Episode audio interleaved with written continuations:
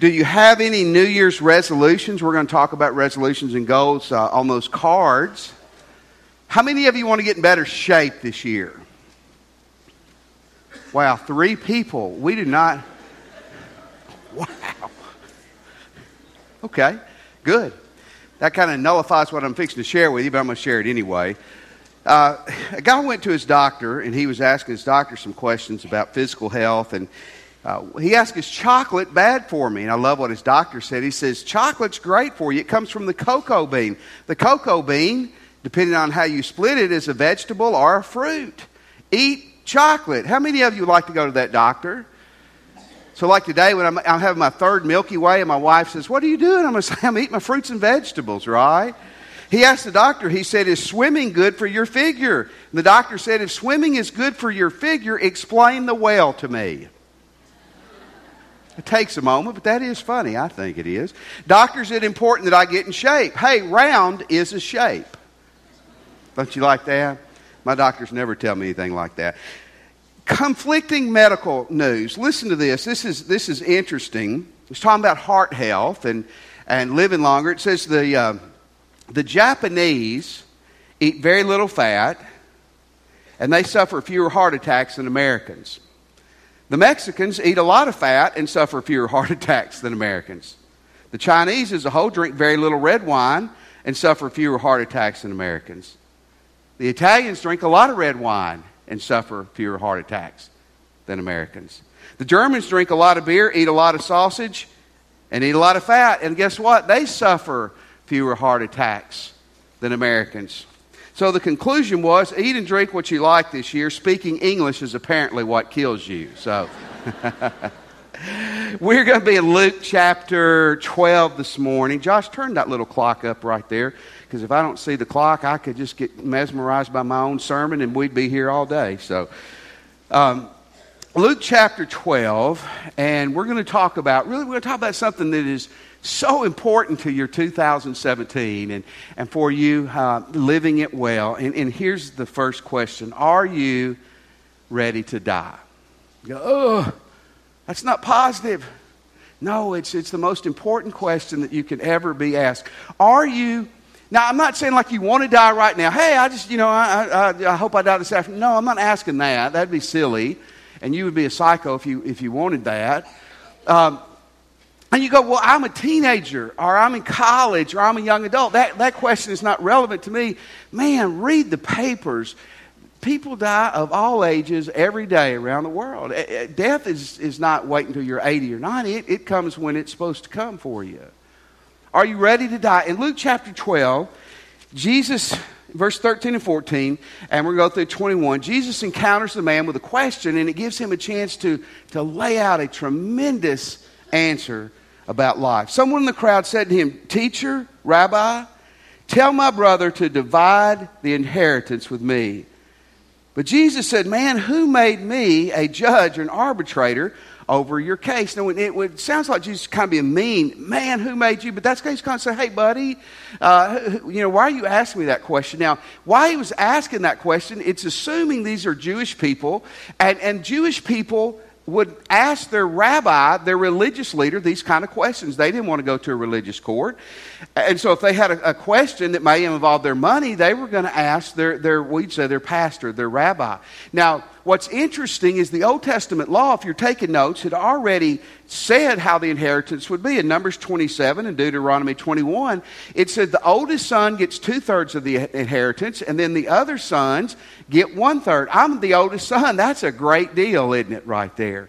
So apparently, this younger, this was a younger son, and he felt like his brother was cheating him, and he's wanting to get Jesus involved. And Jesus isn't being rude, but here's what Jesus said: My purpose was not to be here to help you settle inheritance. In fact, I'm going to use this question, Jesus does, to jump into something that's far more important. Look in verse 15.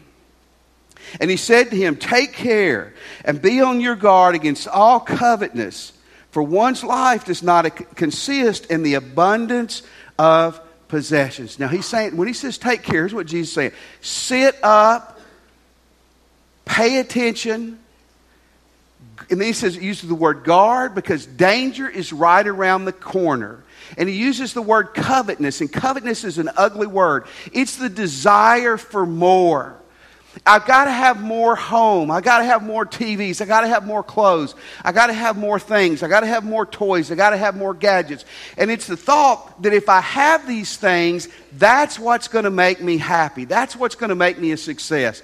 That's what's going to satisfy my life. And it's interesting. Jesus says, Beware of all covetousness. See, it's easy to say, well, only rich people are greedy. That's how they got rich. Listen, you can be rich and greedy, but you can certainly be dirt poor and greedy. It has nothing to do with how old you are, how much money. You, can be rich and be very generous and not greedy, you can be poor and be very generous and not greedy. Jesus says, Guard your hearts about greed. When you start focusing focusing on that life is about possessions and getting more and having an unquenchable desire for stuff, you are going to get in trouble. And in verse 16 through 18, it says, Jesus taught him a parable. The land of a rich man produced plentiful. And he thought to himself, What shall I do? For I have nowhere to store my crops.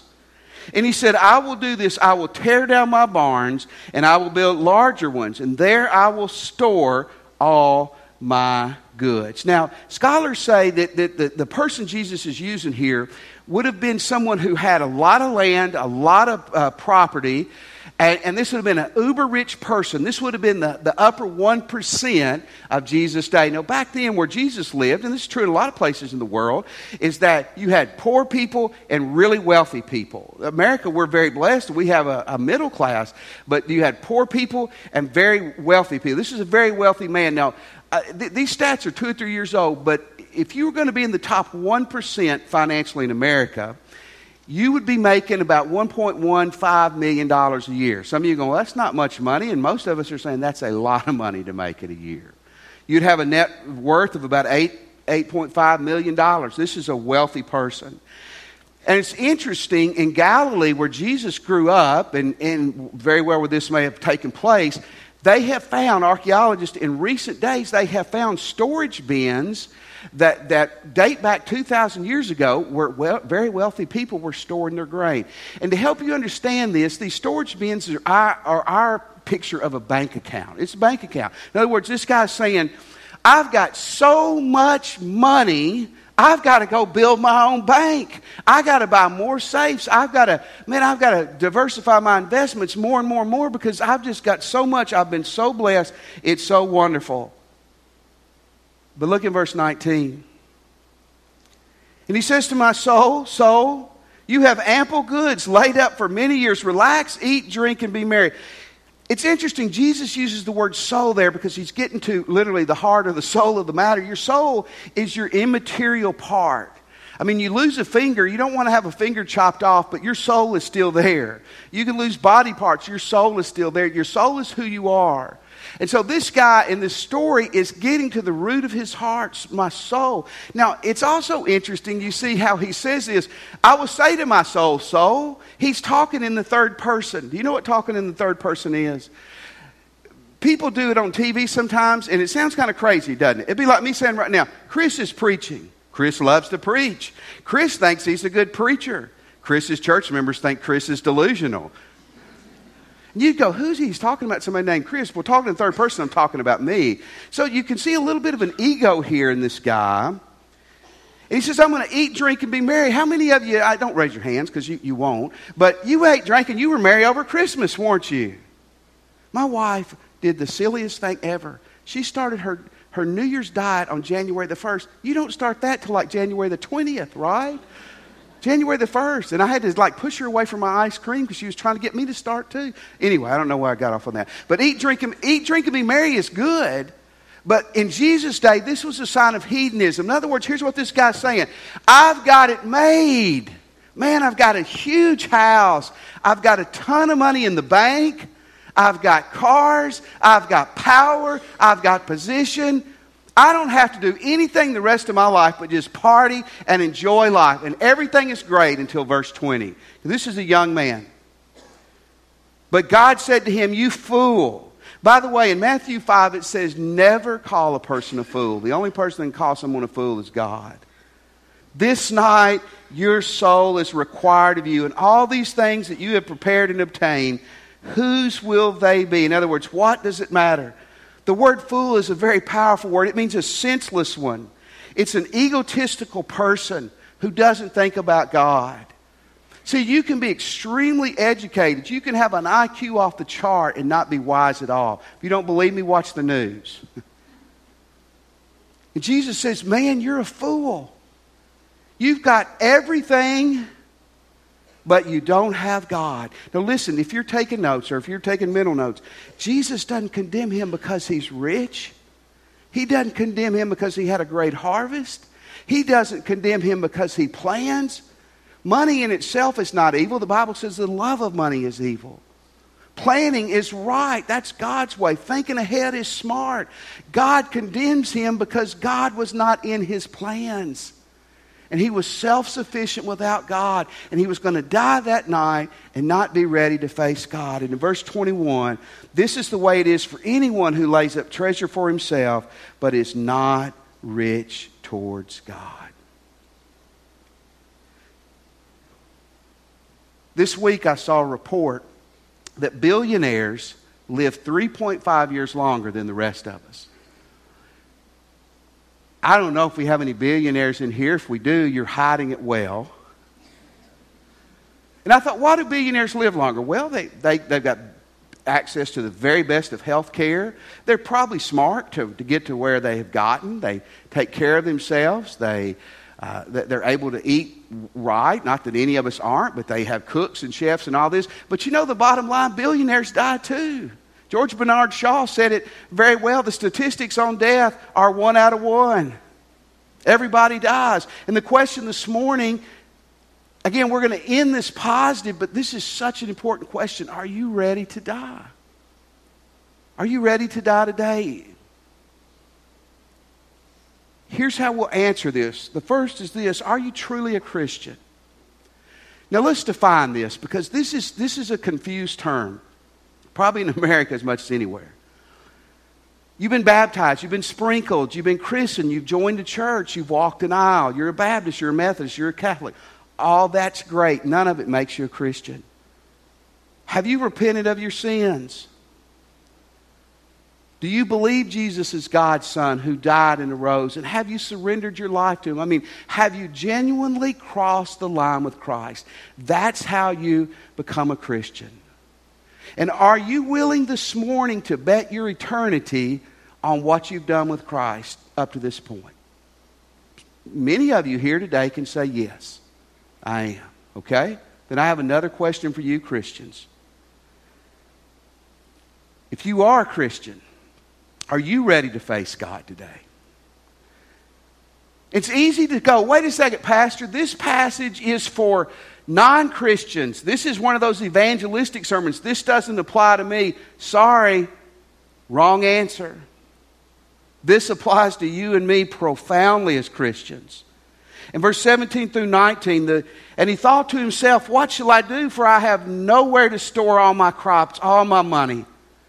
I will do this. I will tear down my barns. I will build bigger ones, larger ones. There I'll store all my grain, and I will say to my soul, Soul, you have ample goods laid up for many years. Relax, eat, drink, and be merry. And then God steps in the picture in verse 20. And again, I say, as a young man, because this guy wasn't expecting to die. But God says, You fool, you foolish, thoughtless, senseless person. You're going to stand before me tonight and give an account for how you did life. Folks, I do not understand this, but the Bible says it, I'm going to show you in two places. I don't understand how, as a Christian, I'm going to get into heaven, but I'm going to get spanked before I get in, or I'm going to be rewarded, but that's what the Bible says.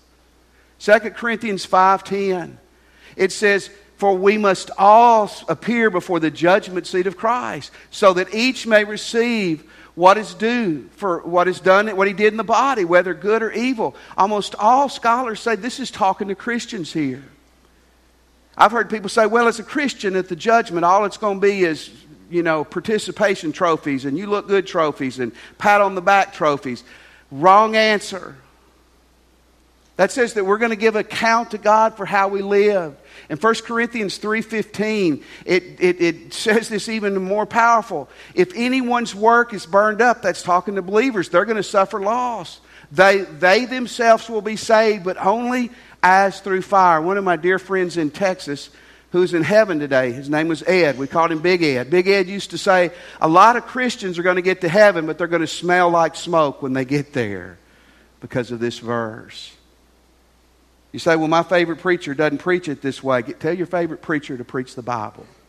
Sorry, I'm not being ugly. That's what the Bible says. And it's my job to lay the truth out to you today. And let me say it again this guy's not condemned because he's rich. He's not condemned because he plans. He's not condemned because he had success. He's condemned because God was not in his plans. Many of us are Christians, and God is, He is secondary to us. He's, he, we work God in, we fit God in. God's not in your plans, really. It's, it's interesting. Please don't count it right now or you'll hurt my feelings. 11 times in three verses, he uses the personal pronoun I or my. My barns. What am I going to do? My life, my stuff. A little boy was asked by his English teacher, What is a, a, personal pronoun? I, me, and mine. He said they're aggressive pronouns. That's what they are, aren't they? Because it's about me, mine, my. Let me ask you this morning such a crucial question. Let's say tonight at 10 o'clock, you're standing before God, Christian. Are you ready to face that? I'm not asking, are you ready to leave your kids and your family and all? Are you ready to face God tonight?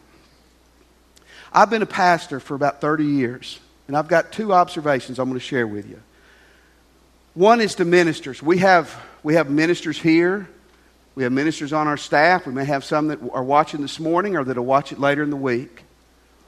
Here's what I've observed about ministers who are going to stand before God someday. Some are wonderful. They got feet of clay. They're not perfect, but they love God and they try hard. They're swinging for the fence and they're sincere. Missionaries, ministers all over the world. But I know other ministers, people in my position, youth ministers, missionaries who aren't sincere, who are selfish, who aren't good shepherds, who take advantage of people, who are in it for the money. And I live with that thought. We're going to stand before God someday, Josh, as ministers, and give an account for how we've lived. Here's what I've observed about church members in 30 years some of them are just absolutely the best people on the face of the earth. They love Jesus, they love people, they give, they serve, they do. They're all about Jesus and others. But here's another class. There's other church members that come to church when it's convenient. They give what they want to when it's convenient. They serve where they want to or if they want to. They want to control the church. They want to fight their ministers. And I say to you, out of real love, do you want to stand before God someday and give an account for that? Yeah, God, I kept my church in line. I beat my preacher down. Josh, do we want to stand before God and say, Yeah, I beat my people down? I took advantage of my church. See, this is serious business, Christian. One of the things I try to live with, if not every day, almost every day, is what if today's the day? I have a pain in my chest. I think of two people Billy Smith and Jesus. I hope I see them in that order. but what if I stand before God today? Verse 21, it says, So is the one who lays up treasure for himself is not rich toward God. Christian, how do we stay rich before God? We love God. We love people. We serve God. We give. We spend our life trying to make the world better and the name of Jesus honored. Amen? You're not going to do that perfectly, but when you do that with all your heart, I promise you, you will stand before God someday and He will say, Well done, my good and faithful servant. Well, my tithe's not much money. God's not looking at the size of the gift, He's looking at the size of the sacrifice. God's looking not what you can't do for Him, but what you are doing for Him. And that's awesome how God judges us that way and plays it out that way. Here's a good story that I think helps us understand how we play this out. A rich, very rich couple in Dallas, Texas. Some stocks were cashed in and they became a lot richer. They went to their pastor after they had made this decision, but they said, We're struggling. We, don't know, we didn't know if we wanted to refurbish our house or we wanted to help some ministers and some missionaries with the money. We didn't know if we were going to help ourselves or help them. The pastor finally said, Tell me what you did. They said, We did both. We fixed up our house and we blessed other people. That's great. Very few of you is God telling you to sell everything, go live in a tent. What He's telling you to do is maximize your life now for Him and for other people.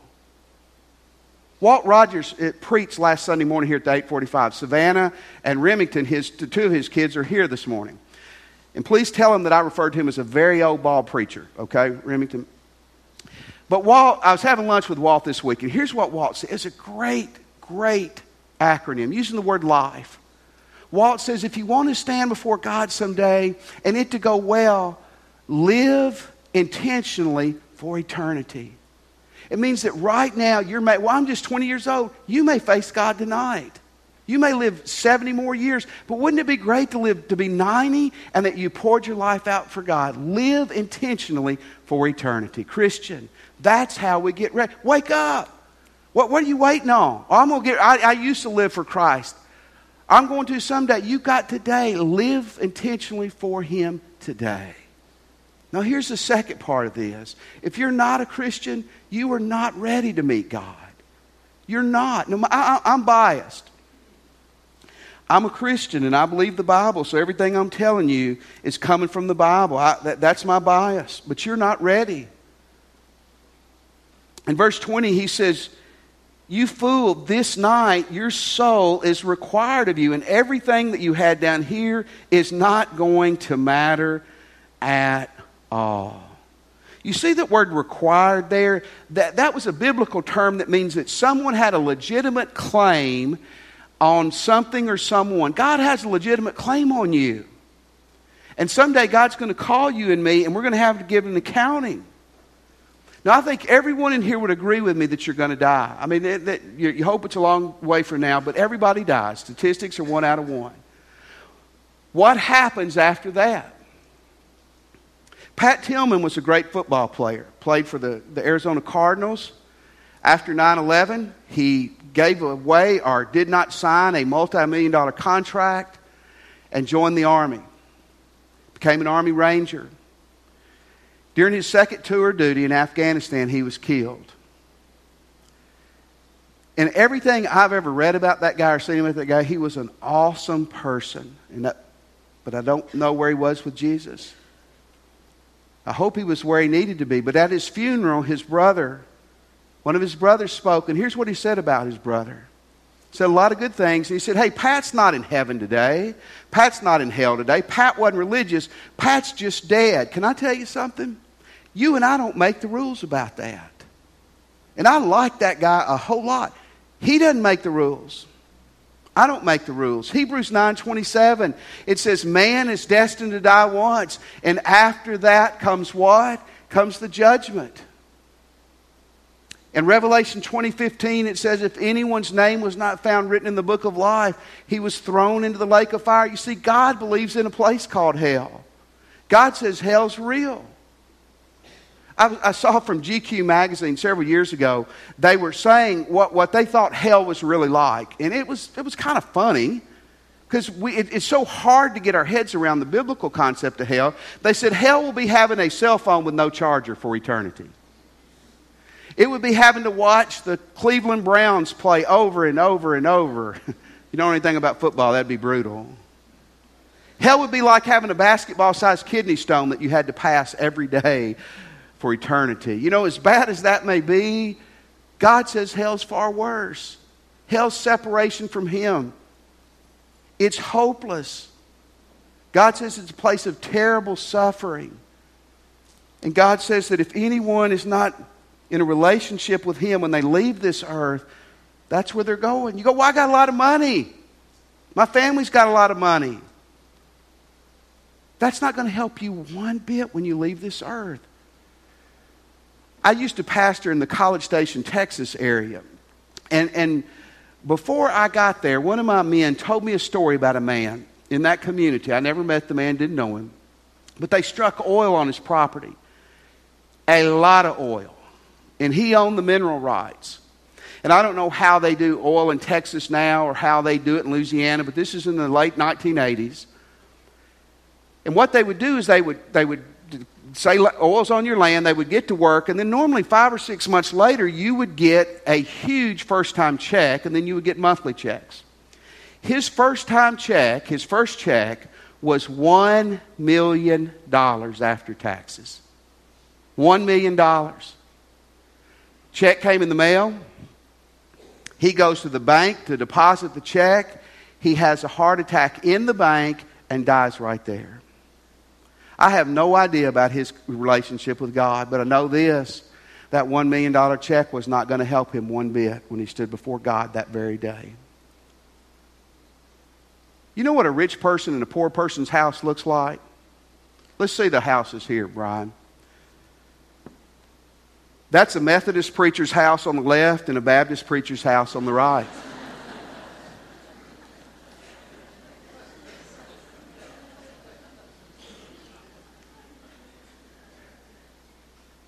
You know, you, know what a, a rich man's grave and a poor man's grave looks like? You get it?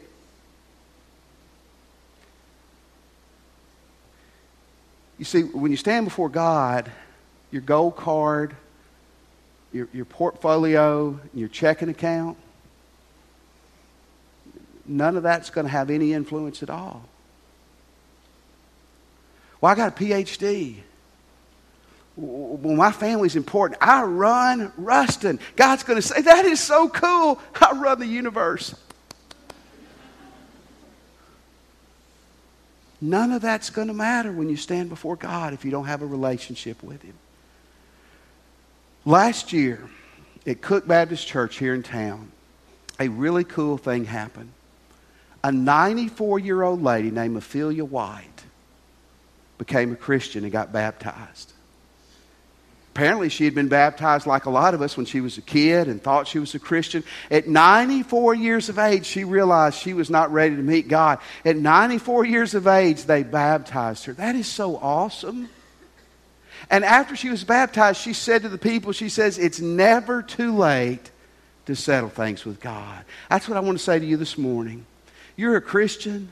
It is not too late right now to get right with God. If you're here today and you're, you're, you're 50, 60, 20, 80, or 90, and you're not a Christian, you can get right with God today. I want to tweak what she said just a little bit, though. It's going to be too late the minute you die. Let's pray. If you're a Christian, man, I want to challenge you right now with all my heart to do whatever you need to do to get right with God. No games. Pull the facade off. Get right with God. If you're not a Christian, you're unsure if you're a Christian, and you're ready to cross that line with Jesus today, and you're sincere, pray with me pray with me and say, Jesus, I'm a sinner. And I want to turn from my sins. And Jesus, I believe you're God's Son and that you died and rose for me. Jesus, come into my heart this morning.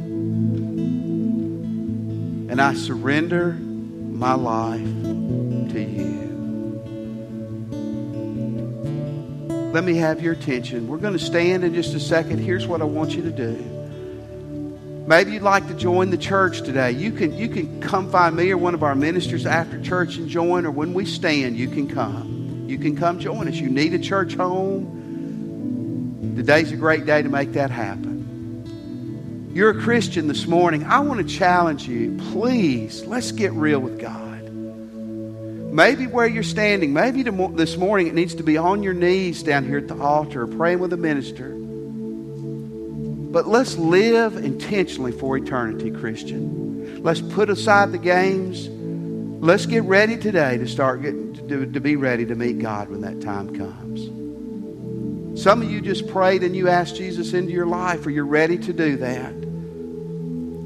I want to ask you to do something. I know it's hard, but I want you to leave your seat, get a family member or a friend to come with you if you need them to. Come talk to one of our ministers. Let us help you with that. I promise you, a hundred years, a thousand years from now, you won't regret one second that you did that. Let's stand. You come. We'll be.